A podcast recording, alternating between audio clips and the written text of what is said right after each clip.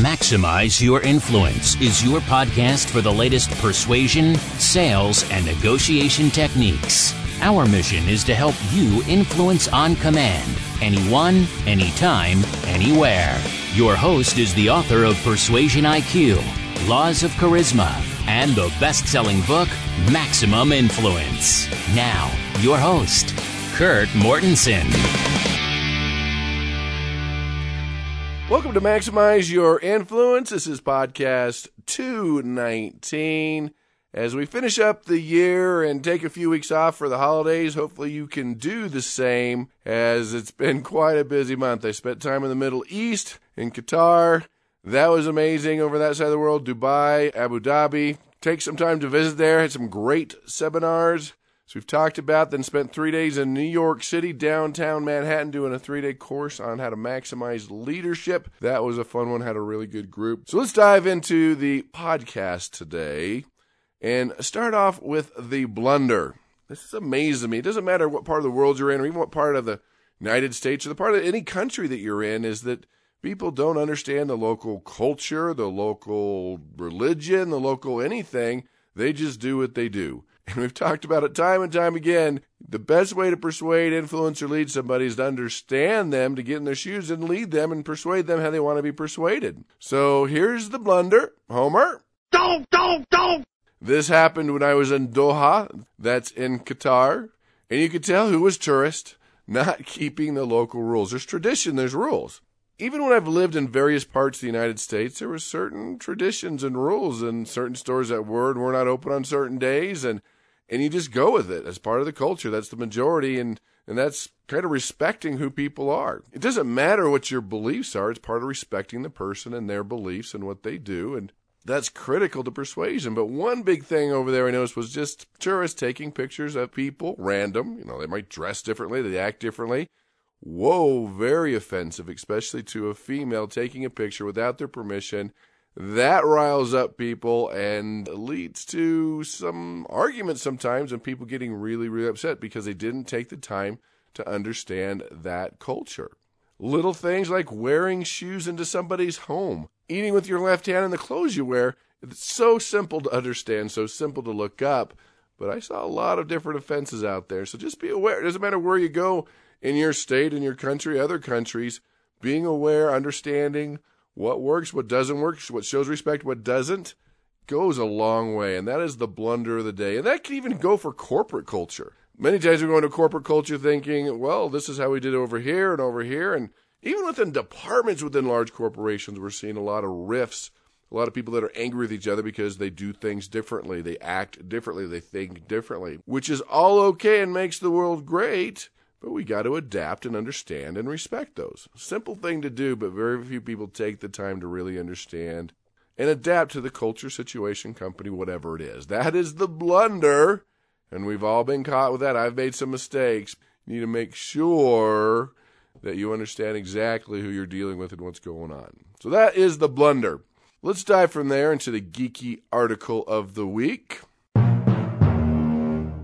I don't know about that sound. We keep going back and forth. We're going to find one, so vote on that one. Remember, you can always contact me at Kurt at maximize your influence dot com. That's K U R T. And, of course, our website is maximize your influence dot com. That's where you get the latest podcasts and latest information about what we are doing. I'm going to talk about power a little bit and kind of the forgotten power. Remember, power increases your ability to influence. And I'm going to take a little angle on this one.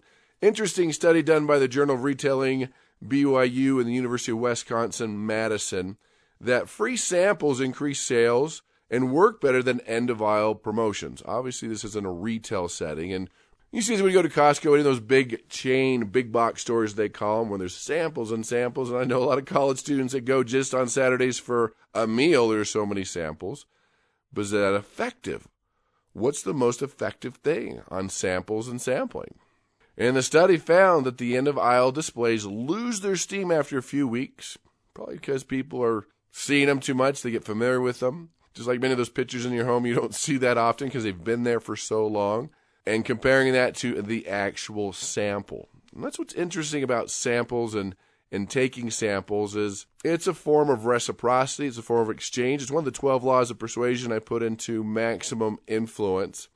But this is what they found. Bottom line between the two is that the samples worked better across the board, both immediately in sales and the extended time frame. And another interesting thing they found that if the cost of sampling or having somebody there to do the samples and give the samples was fifteen times more than the unit price of the product, it wasn't that profitable. So that's an interesting number to take a look at if you're in retail. And another interesting thing is research shows smaller stores benefit more from sampling than the larger stores. Like a mom and pop bakery would fare better than a Costco. Because I think we know that a mom and pop store costs them more. There's a little more effort. I think there's a little more connectivity too, because it's probably the actual person from the store doing it or the owner versus someone that's just hired to sit in a Costco and give out free samples. And another interesting study I found about, you know, these freebies and giving things away is that seventy percent on average will try what you're giving them. Hey, it's a freebie. Why not? I think the other thirty percent are like, what's going on? They don't want to be committed to listening to you or doing what you're asking them to do. But of that seventy percent, thirty-seven percent of them actually bought the product, right? This is lower-end products, but I want to point out to you that when you trigger reciprocity, when you can give away samples, free product, a planning kit, a catalog, a personal consult, free estimate, lunch, dinner, bonus, concessions, compliments. I mean, we can go down a long list here. Those all increase your ability to persuade. Those all give you power. And that's what I want to focus on is that forgotten power. Because power increases your ability to influence. And the more power you have, that positive power. I'm not going to go into the negative power. I mean, it's kind of fun to talk about, but it's not part of the true persuasion process. But power is very important, especially when you talk about leadership and influencing without authority. You have to have power. You have more power than you realize. I mean, we all could talk about the authority power. When you're the boss or you have that title of vice president or C E O, or one of my first jobs, I was regional sales manager when I was brand new and knew nothing. Like I mentioned, vice president, banks are famous for having one hundred vice presidents, but there's a title there, Esquire, Doctor, and we can go down the list. So authority is easy to understand. I don't want to talk about that because if you're in persuasion, influence, negotiation, a lot of times you're talking to other companies that you don't really have that power. So I want to talk about other forms of power that you have and that forgotten form of power that we're not using as much as we need to. So one of the first rule is when you go into a situation like that, try to assess your power. Maybe you don't have that authority power. Again, we're not going to use the negative forms of power, but is it trust? Trust is a form of power. Your history, your credibility, your your competence, like just like knowledge is a form of power, right? That competence and knowledge, that is definitely a huge form of power that people can use, being the expert, having the knowledge, because once people accept you as the expert, there's very little persuasion or resistance. There's the relationship. The connectivity, the rapport that you enjoy can be a form of power. A lot of people don't realize esteem is a form of power. If you can compliment an award, you can praise somebody to somebody else, is a form of power we tend to forget. Charisma, of course, on Laws of Charisma, that is a huge form of power. When you're charismatic, people want to be around you. They want to be influenced by you, and it makes it much easier. Confidence, not arrogance. Arrogance is that negative side. When people are really bold and arrogant, it can be a form of power, but I'm talking about true confidence. And even nonverbals, how you react, how you walk into a room. The studies are amazing on how that works out. From lawyers, the way they walk in the room and how the jury judges them, to the way you present yourself. And you can look up those past podcasts where we talked about those on influence university dot com and take a look at them. One episode you might be interested in is episode one eighty-three on emotional hijacking. You can go there. We've talked about it. Mostly so you can be aware of it when it happens to you. I really don't want you to use those forms of power. But again, those archives are available to you. Those are free.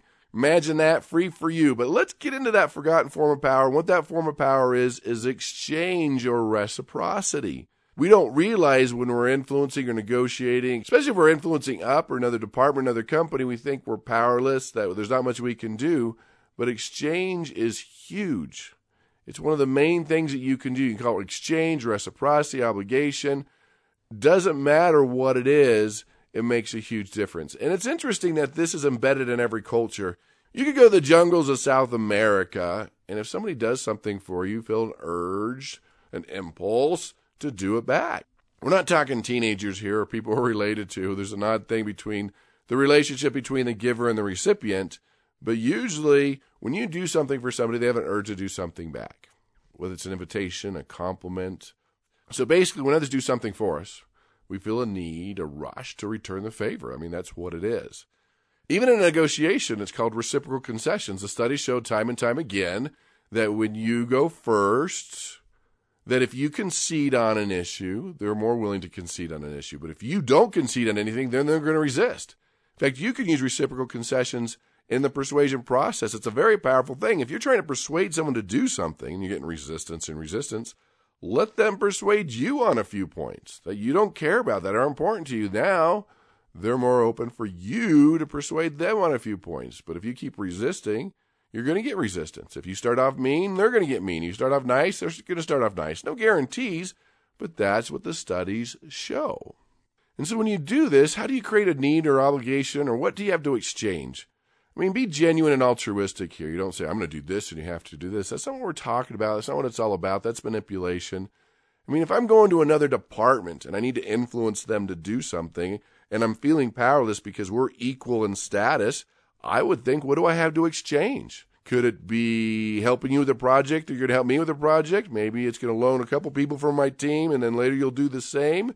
Maybe it's going to be a part of your budget, and they're going to help you with something else. What do you have to exchange? What do they need? Maybe it's information. They need this information. They need this report. They need you to hurry this up. Maybe it's a time frame. Look, I'll do it in two weeks instead of four, but I'll need this, this, and this. What do you have to exchange? What can you give them? This is a great form of power. Is it a gift, time, favor, compliment? There's so many different things that you can do to understand how this works. So it's prevalent in business, right? When you're trying to influence, you're exchanging. It's prevalent in negotiation. In marketing, it's rampant. I mean, you see the disabled American veterans sending out those return address stickers you didn't ask for. It doubled their success rate or donations by thirty-five percent. Putting that twenty dollars check into a questionnaire for physicians, right, they're busy, had a dramatic increase in the amount of physicians that filled it out, seventy-eight percent. Now, some cheated and cashed the check, but most didn't. That's the interesting part. One of my favorites, the college professor, way back, this was over twenty years ago, got the white pages out and started addressing Christmas cards to people he didn't know, and he started getting Christmas cards back. And I was teaching a seminar on the East Coast. This guy raises a hand and says, hey, it was my brother. That was over twenty years ago. And he's still getting Christmas cards from that. It's just one of those things to think about. Is it your time? Even listening to someone about their weekend or helping them out with a project or giving them some time for a free estimate can increase the chances, increase the reciprocity of what you are doing. So basic facts here. When someone makes a concession during influence or negotiation, you feel more obligated to make a concession. And it also creates a greater bond. And let me add something to that. It's okay to make the first offer. I don't know who ever taught you that in negotiation, but that's completely wrong. Well, assuming you've done your research. If you haven't done your research, you don't want to make the first offer. But this is part of what we're talking about here, that reciprocity. Here's what's interesting about making the first offer. Now, first of all, if both people have been to the same school, it's not going to go anywhere because no one's going to make the first offer. But when you make the first offer, it does two things. It opens up the trust, creates more reciprocity. They want to go, and it starts the negotiation process, number one. But even more important, you dictate the starting point to the negotiation. You create that anchor where, statistically speaking, you're getting better terms because you got to decide where the negotiation was going to start. Also, in a negotiation, the more concessions you make, the more they're going to make. Also part of that, too, make them work for their concessions. Take time to think about it, because if you give in too easily, it could be interpreted as a sign of weakness. And part of that, too, if they're going to ask you for a concession, you ask for a concession. There has to be reciprocity there. Don't make it so easy. And that's part of any influence or negotiation. You should create a list of things that you will not give up and things that you don't mind giving up. And don't just give them up right away. Make them work for it. Again, we see this everywhere. Taking somebody golf, out to food, free tire rotation, washing your car windows at a stoplight even though you don't want it. Free car washes or asking for donations, volunteering to help with a meeting, volunteering to help with a meeting, maybe a carpet cleaner offering to clean your couch for free. I mean, what can you do to create this power, this exchange? Again, a sample, we talked about that in the study, free product, catalog, an industry report, exclusive information, a free audio or video, free personal consult, free personal coaching session, and free inspection, free survey or analysis, no cost assessment, favors, compliments, invitations, any type of free entertainment. You see where we're going with this? It's so easy to do that you could do this. Great power in exchange, and it increases your ability to persuade. Doesn't guarantee it. It just puts you on the top of the list. If I'm a real estate agent and I give you a free C D, the ten mistakes people make when buying a home, doesn't guarantee they're going to do business with me, but hey, it proves my worth, lets them know what I'm talking about, it, and puts me on the top of the list. Just like this guy would come to my office. He wanted my paper supply business. We're like, no, no, no. And he says, hey, would you mind if we left twelve warm chocolate chip cookies? We're like, yeah, go for it. We don't mind. And eventually we did business together, but it took a little time and a little reciprocity in exchange. That's why Men's Warehouse will press your suit for free for the life of your suit. Why? It gets you in the store, reciprocity. Next time you need a suit, they're on the top of the list. Doesn't guarantee it, but again, puts you on top of the list. So a couple things to think about here, about applying this exchange, this reciprocity, this obligation. If you're going to give something away to a prospect, for example, is it useful to them? Just because you find it in the garage or your back inventory and nobody wanted it, it's not going to help you out. Is it useful to them? Do they need it? Will they enjoy it? Does it have a high perceived value? I mean, that's important. You're not just giving away things to give away things. I mean, it's probably better than nothing, but is it valuable to them? The second one, is it targeted? Does it reach your specific demographic? Does it solve a problem or give you credibility or prove your worth? Does it have your contact information on it? If you're giving away something, especially in the specialty advertising world, it's a billion-dollar industry. We're giving away things, especially at conventions, a, a screwdriver or a poster or a hat or a T-shirt or anything along those lines. Does it have your contact information on it? That's kind of an important thing. I'm going to say this. Are you gathering their contact information? Either one's fine with me. The third thing, is it well-timed? Because obligation and reciprocity in this exchange diminishes over time. So can you pre-give? The sooner the better. Start pre-giving, giving things out. Not right exactly before you need something from them. But remember, you can make multiple deposits in their obligation bank account. You can do that. So that's something to think about. This is real. What do you have to exchange? Whether it's negotiation, influence, the business world, if you're influencing without authority or influencing up, those are things to think about as you go through this. Many times giving away something for free is more powerful than anything else, and that is a new trend. Maybe you're thinking, well, I don't want to give it away for free. They should be paying. Well, you can think that way, but people are so skeptical and distrusting that, again, if you could give away something for free and it proves your worth and puts you on the top of the list and starts the conversation going, it's worth it. There are so many companies that lose money on the first order with you because they want to prove your worth. Get it in your hands, and that's okay. If you'll never do that, you're going to lose customers, you're going to lose prospects. It's okay to create that reciprocity, create that exchange. So the forgotten form of power that people don't even think about, whether it's in the workplace, negotiation, influence, with prospects, is what do you have to exchange? What can you give them? What can you do to create reciprocity? What can you do to get you higher on the list to prove your worth? We've gone over quite a few of those today, and that makes a huge difference in your success and what you're able to accomplish. So that wraps up our year on Maximize Your Influence. Again, this is podcast two nineteen. Find us on Spotify. We're brand new on Spotify. And, of course, we are on social media. Try Twitter this week at InfluenceMax.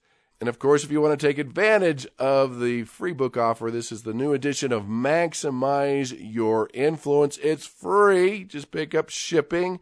The information on that is laws of influence dot com. So have a great end of the year. Have a great time with family and friends. And, of course, Fatty Foods is a great time of year to watch football, eat fatty foods, hang out, not think about it, because we'll talk about it in January, some New Year's resolutions. We'll have to probably lose some weight and be a little healthier. But, of course, the key is master these skills, improve yourself, become more influential, and go out and persuade with power.